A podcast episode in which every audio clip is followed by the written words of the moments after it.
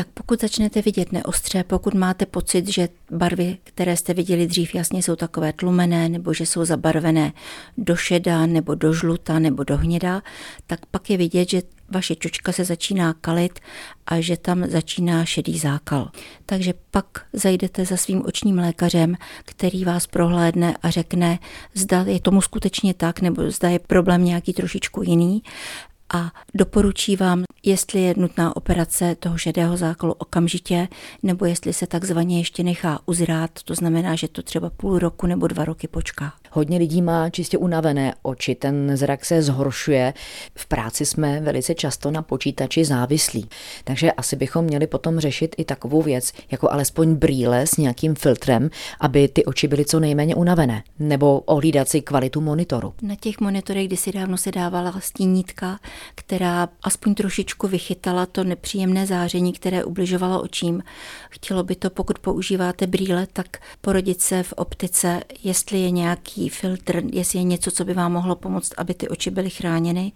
A pokud to jde i v práci, aspoň chviličku, nekoukat celých 8 hodin pořád do toho monitoru, odpočinout si, podívat se z okna, dojít si, udělat čaj, udělat si kávu a prostě koukat někam jinam a ne pořád do toho přezářeného monitoru. Můžeme ty oči a jejich regeneraci nějak ještě podpořit vitamíny nebo nějakou stravou nebo léky? Určitě už leta letoucí se ví, že očím pomáhá vitamin A, že jim pomáhá mrkev, protože ten vitamin A je rozpustný v tucích, tak je dobře tu nastrouhanou mrkev zakapat olejem, nejlépe olivovým, aby se ten vitamin A z ní lépe dostal, aby se vám v žaludku potom a ve střevek, aby se vám dobře vstřebal a aby vašemu organismu pomohl. Pak jsou různé kapičky, které vám pomohou. Jsou náhradní slzy, pokud máte pocit, že ty oči jsou suché. Samozřejmě oči se pohybují také díky svalům a to vše je napojené na obličejové svaly a krční páteř. A tak si říkám, jestli zkrátka někdy za únavou očí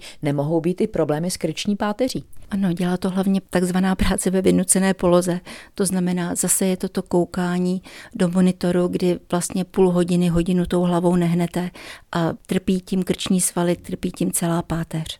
A potom se to samozřejmě odrazí i na únavě očí, protože ta únava svalů se přenese na oční sítnici. Projeví se to únavou de facto celého člověka, ale ty oči jsou jako první na řadě. Vlastně, aby ta oční sítnice mohla být vyživována, tak musí být do oční sítnice i dostatečné prokrvení. A to je i otázka právě zatažených unavených svalů v očním okolí. Je to tak, ty svaly jsou v trvalé tenzi, jsou v kontrakci, stáhnou i ty cévičky, takže ty potom dostatečně neprokrví všechno. Můžeme si dopřát to, co nám může pomoci trošičku ty cévičky rozšířit, prokrvit, zlepšit výživu sítnice. To znamená, z těch přírodních věcí je to jinan dvojlaločnatý, ginkgo biloba, a nebo potom jsou to ještě i jiné preparáty, které zase pomohou těm cévičkám, aby byly pružnější, aby nebyly takové stvrdlé, takové pevné, aby vlastně fungovaly tak, jak mají. Markéta Vejvodová, Český rozhlas.